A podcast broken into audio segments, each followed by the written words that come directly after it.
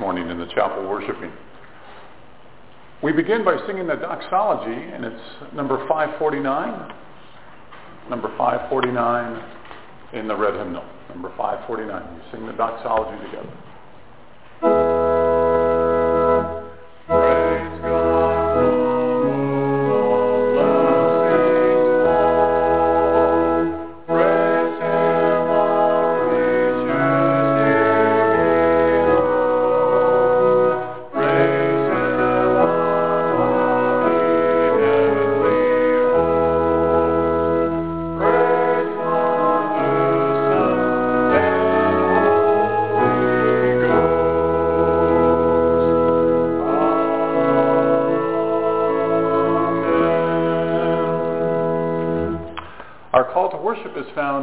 Number 703. May you always be joyful in your life in the Lord. I say it again, rejoice. Show a gentle attitude toward all. The Lord is coming soon. Don't worry about anything, but in all your prayers ask God for what you need, always asking him with a thankful heart. And God's peace, which is far beyond human understanding, will keep your hearts and minds safe in Christ Jesus. Amen. Our first hymn this morning is number 230, Silent Night, Holy Night. Number 230, Silent Night, Holy Night.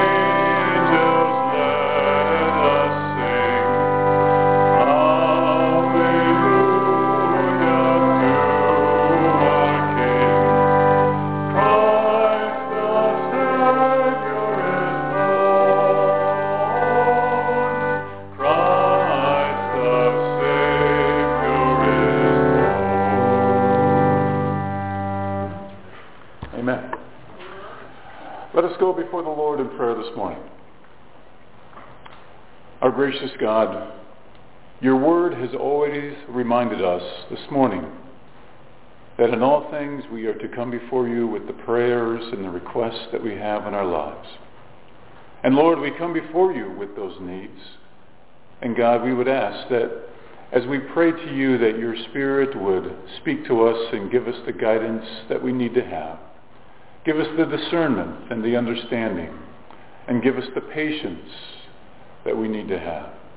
Because, Lord, we face so many different challenges on a daily basis. And God, we ask for your strength and for your special power in our lives especially as we face those challenges. God, we think of the needs of our friends, think of the needs of the fellow patients here throughout this medical center. We think of the needs of the staff, the family members that will be visiting today. Lord, we lift all of them up to you in prayer. Because God, you remind us again and again that one of the best things that we can do for ourselves is to pray for others. Because in doing so, God, you remind us of the proper perspective that we need to have in our lives. And you remind us of the purpose that we have as followers of your Son, Jesus Christ. And Lord, we are so thankful that we have this time for worship. And we are so thankful that you unite our hearts and spirit in one accord. And we are so thankful that you taught us to pray by saying, Our Father, who art in heaven, hallowed be thy name. Thy kingdom come, thy will be done, on earth as it is in heaven. And give us this day our daily bread, and forgive us our trespasses, as we forgive those who trespass against us. And lead us not into temptation, but deliver us from evil. For thine is the kingdom, and the power, and the glory forever and ever. Amen. Thank you for praying with me this morning. Our next hymn is number 262, The First Noel the Angels Did Say. Number 262.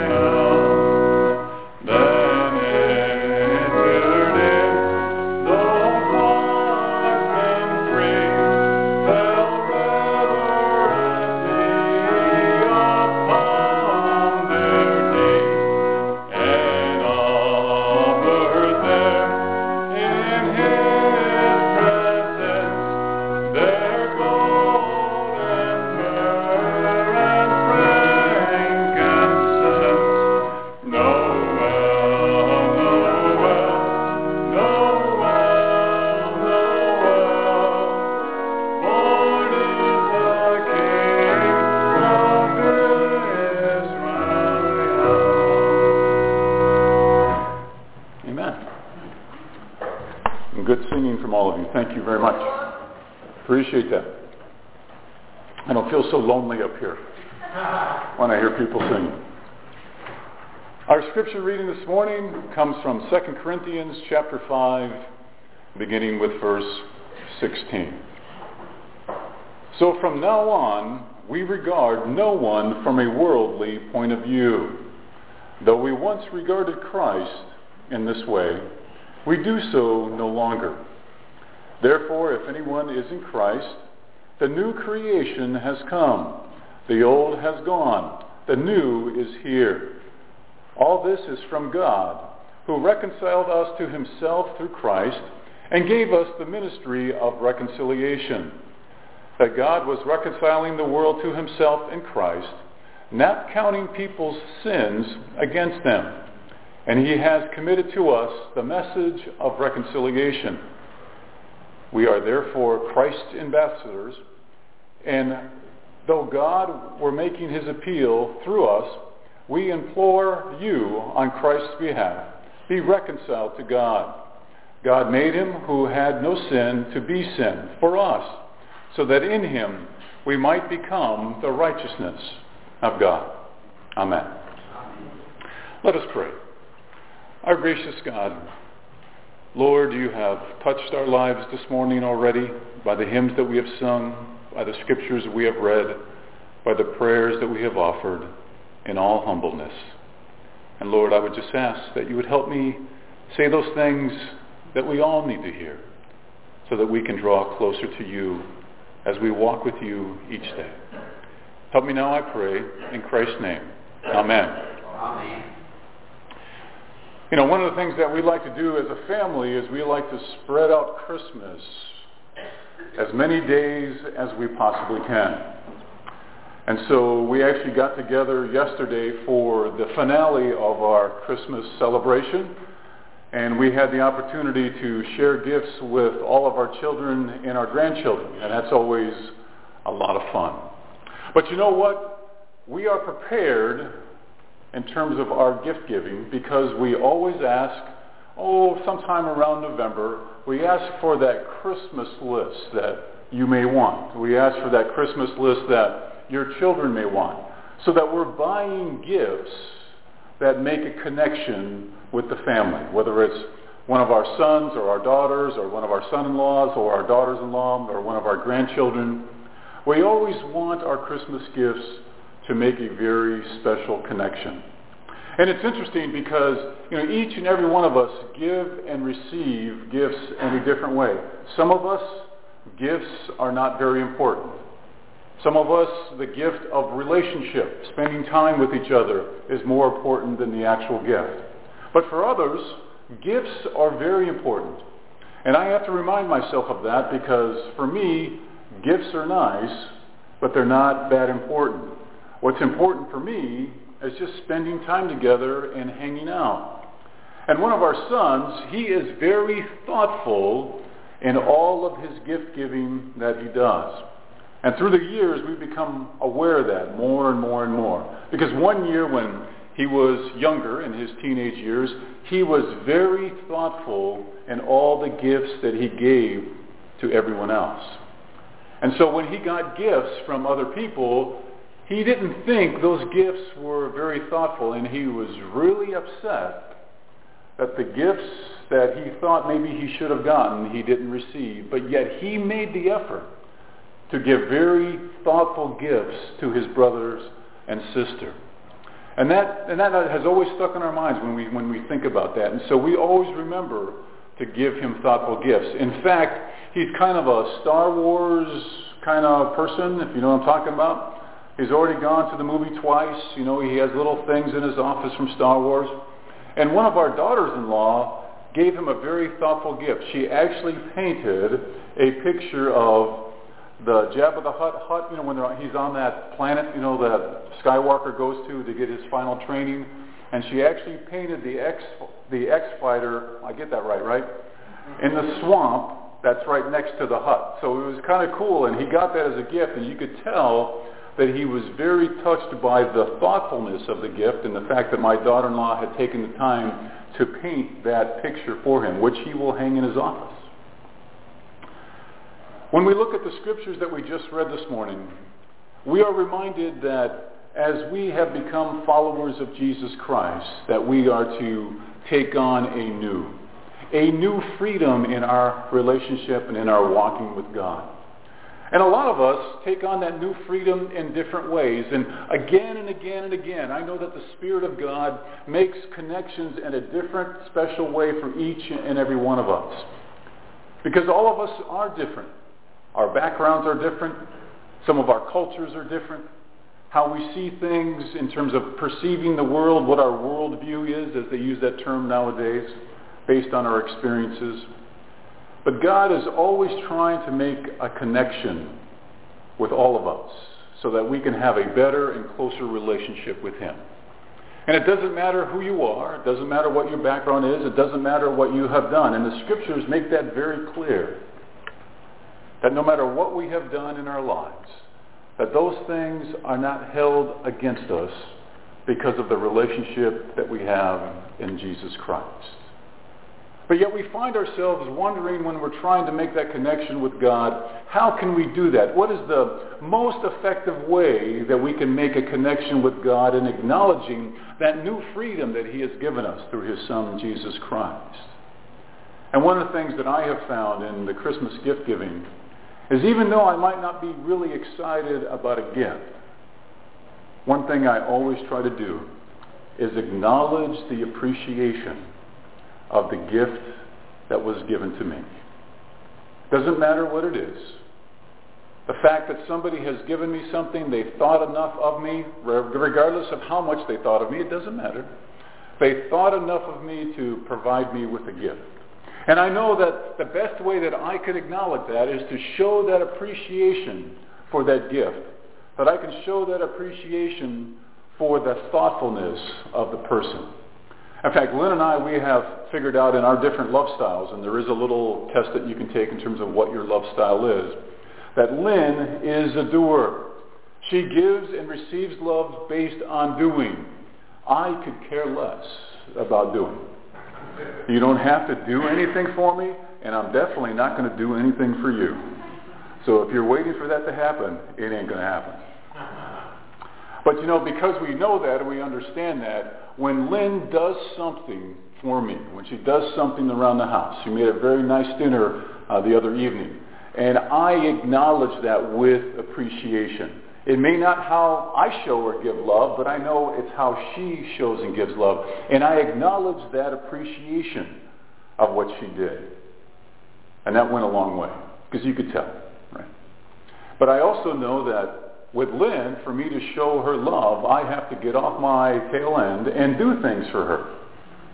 And that requires a little extra effort on my part. First of all, I have to be conscious of the fact that I need to do something. And then second of all, I got to have the energy to put forth to do it. But you know what? She acknowledges it. And because she shows, she sees that I am showing her love in terms of how she understands it. So when we think about God's love for us, how do we perceive it? Do we show that appreciation of what God has done for us? Do we have that attitude that really identifies the fact that God does not hold anything against us? That God does not hold any of our wrongs against us? That God does not hold any of the sins that we have done in our lives against us? Does our attitude of appreciation acknowledge that fact? Do we acknowledge with appreciation the whole idea of what Christ did for us by doing what he did on the cross for each and every one of us? Do we acknowledge also with the appreciation that the presence of God is always there being with us, walking by our side, always there for the different challenges that we face? Because if we reflect on that appreciation, the attitude of acknowledging God's love for us in all of those different ways, the ways that you and I give and receive love, in the same way God does love us. And we see that in our understanding, in terms of our aptitude of realizing God's love for each and every one of us. That aptitude that in Christ we have that ability to do different things in our lives to change our life and to help people change their lives if they're willing to do so. And we back it up by action. In our appreciation, we show that we have the action and we put forth the things that God wants us to do. And we see within our own lives, as we implore those things to other people, the reality of our own lives. The reality of our own lives that we always need to be accountable before God. And that's a good thing. You know, a lot of people, when they talk to me about different things, they are hung up on this whole idea of guilt. And I remind them that guilt is a good thing. It's how we understand that guilt. That guilt is not there to confine you. That guilt is not there to put you in a box. That guilt is not there to alienate you from God. It is there to make you accountable for your actions so the next time you won't do it. And that's the best thing that can happen for you in your life. So when you think of guilt, I, I want you to think about it the fact that it's there to make you accountable so you can be better the next time. And I know when I think about things that I am guilty about, sometimes I have to remind myself of that because I think it's a confinement. I get angry about it. God, if you have forgiven me of those things, why am I still being reminded of that? Now, some of that is not from God. Some of that is the own justification of the things that we want to do in that present moment in time. Some of that is from our adversary, the evil one, that wants to trip us up as we're trying to walk with God, puts back those intrusive thoughts in our lives that we wish we could forget. But we are never going to forget those things. It's how we deal with those things. You know, the old saying, screw me once, shame on you, screw me twice, shame on me. Remember? You've heard that before, right? Yeah, you know what I'm talking about. And so those things are going to happen. But you know, when we have those thoughts of the things in our lives that have been forgiven, that Christ has forgiven us, they're going to be there, but don't go there with them. You know, they're going to be those intrusive thoughts. But don't spend time there. Move on with it. Because the longer you spend time with those things, guess what happens? You go back to that exact place and time and you start reliving those same emotions. So there's a reminder there that as we have that accountability before God, that God is there to try to make our lives better every day. And it is in that accountability that keeps us on the right path. It is that accountability that gives us that clear direction in our journey with God. Because we see that Christ's life, that his death and his burial and his resurrection and his ascension was something in which it was motivated by love. Love. Love. For each and every one of us. And so when we think about our relationship with God through Jesus Christ, and we look at Christ, we see the perfect person that was given our sin. Now, I don't know about you, but when God took my sins on his son, Jesus Christ, there was a lot of them. But yet that's how much God loves me, and that's how much God loves you. And it's something that we can't necessarily understand and explain in a rational way. You know, when God connects with us, you know, some of us are more cerebral than others. Some of us are more mystical than others. Some of us are more experiential than others. But you know what? God is always trying to make that connection.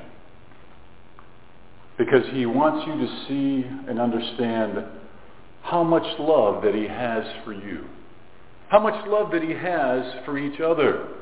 And he is motivated by that love within our daily lives.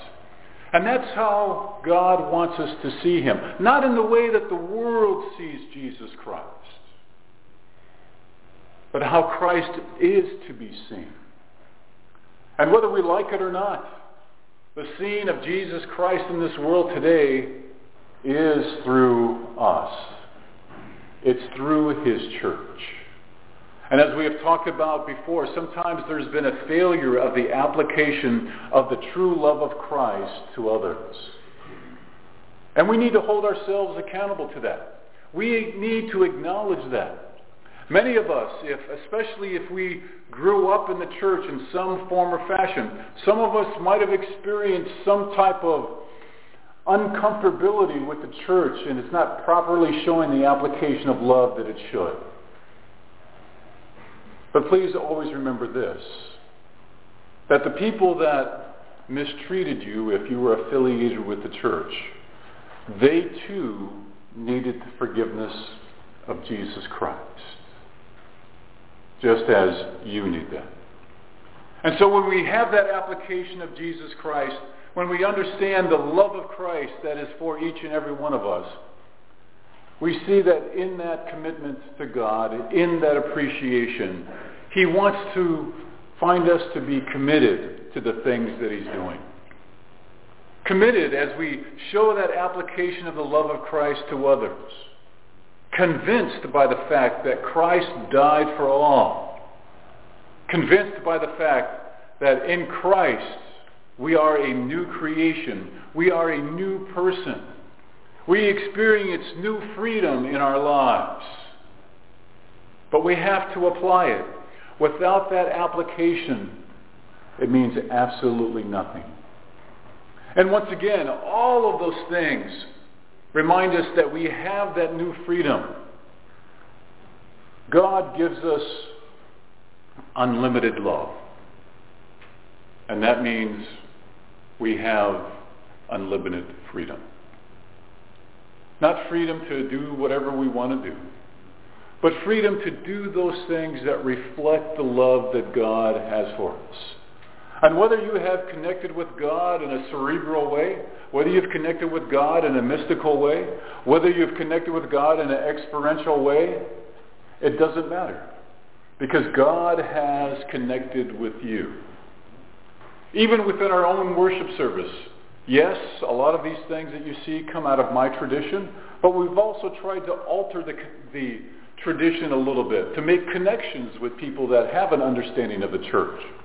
Whether it's singing the doxology, whether it's doing the Lord's Prayer together, whether it's having communion every time we meet, it is there to make that connection, to show the application of Christ is done for us in so many different ways.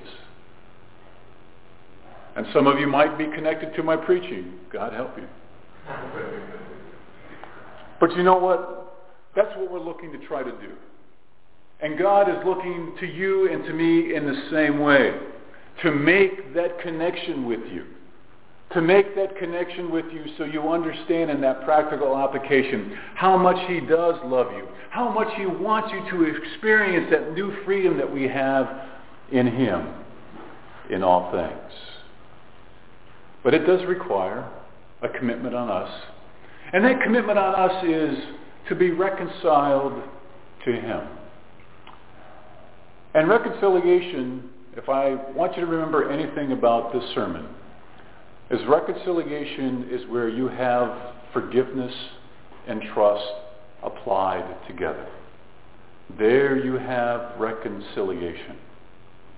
So when God forgives us of our sins, when he forgives us for all of our wrongs, he adds another element to us that we don't deserve, and that is trust. He's trusting you to do the right thing. He's trusting you to have that accountability that you will make the best decision possible in that circumstance. Because in doing so, you cannot have reconciliation. Reconciliation is not complete until you add the element of trust to forgiveness. And it applies to even our own personal relationships. I think of some people that reconciliation will never be possible, and that's fine. But I do have relationships in my life where reconciliation is possible. And because I want the relationship with the person, I have the responsibility to add trust to it when I forgive. Does that make sense? Because I value the relationship. Whether they value the relationship with me is irrelevant. I want the relationship. And if they have wronged me, I have to forgive. I have to trust for there to be reconciliation. Even if that means they've never asked for forgiveness from me. If I value the relationship. In the same way, that's how much Christ loves you. He values that personal relationship with you. That's why the scriptures tell us that we are reconciled in Christ, that we are a new creation, because he not only has he forgiven you, but he trusts you. Now, I don't know about you, but when I think of the element of trust and people applying it to my life, that's a tremendous responsibility when somebody is trusting you. But that's how love is shown. That's how love is demonstrated. That's how reconciliation is possible. And we see that. And we acknowledge with appreciation the love that God has given us, the trust that he has bestowed on us to exercise that new freedom, that new liberty that we find in Christ in a very special way. One in which each day of our lives reflects that love. And hey, you're not going to be perfect at it. I am not perfect at it. You know, I went to the Santan Mall last night to pick up some food for our occasion that we had, and there was a lot of traffic. There was not a lot of nice things being said out of my mouth while I was in traffic. Okay? I would be condemned if you heard those things. And you would say, well, I haven't heard some of those words in a long time. but you know what? That's the honesty about our relationship with Christ. Because after that was over with, I said, God, I'm so free. And it was just me. I, I was just me, just me and God. Nobody else heard those things. But I asked God to forgive me for not having the right attitude about those things. And I found myself singing worship songs. I don't know where they came from. You know what I mean? You just find yourself singing. You're like, I haven't sang that song in years. Where did that come from? And I started singing some worship songs that I haven't heard in a long time. But see, that was a reminder to me that, hey, you know what? You're holding yourself accountable. You knew you did some things that obviously is not made for public knowledge, right? You acknowledge the forgiveness that you have.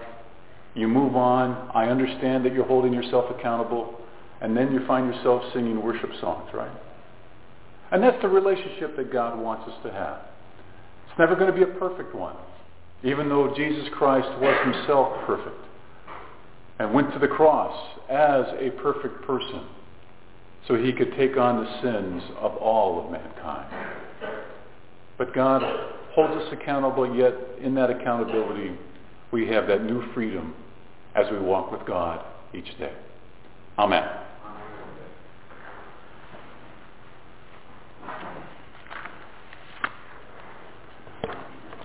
Let us prepare our hearts for communion as we partake together as one body of believers in Jesus Christ. And I practice open communion here, which means if you have a relationship with Jesus Christ our Lord, you are welcome to take communion with me. Let's pray. Our gracious God, we are so thankful that you've reminded us of that love that you have for us. And that as we confess our sins before you, you remind us that you do trust us because you do forgive us and you always want that reconciliation. God, we know that we're a long way from getting it right and we're a long ways away from perfection. But you remind us again and again that in that accountability we have that new freedom in Christ. And Lord, we thank you for this time that we can publicly testify to that relationship that we have, to that new freedom by taking communion together as a body of believers in Jesus Christ. And we praise you, God. Amen.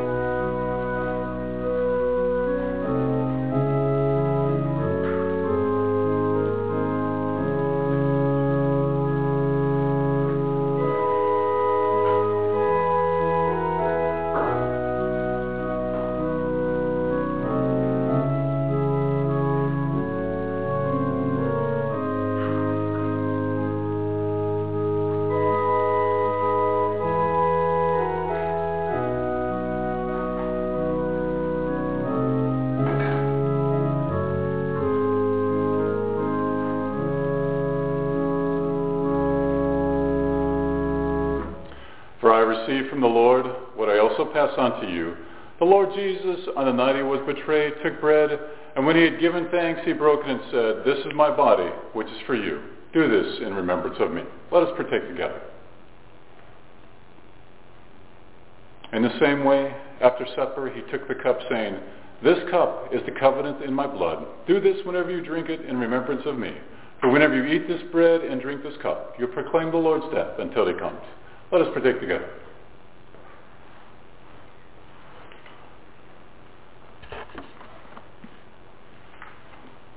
Our closing hymn this morning is number 244, Go Tell It on the Mountain.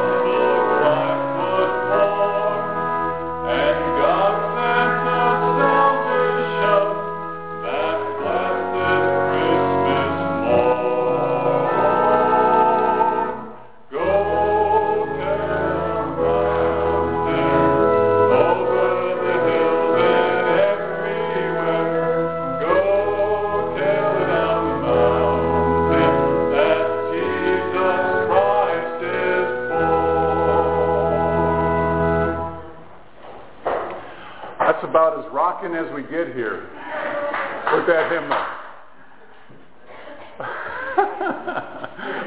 Let's go to the Lord in prayer.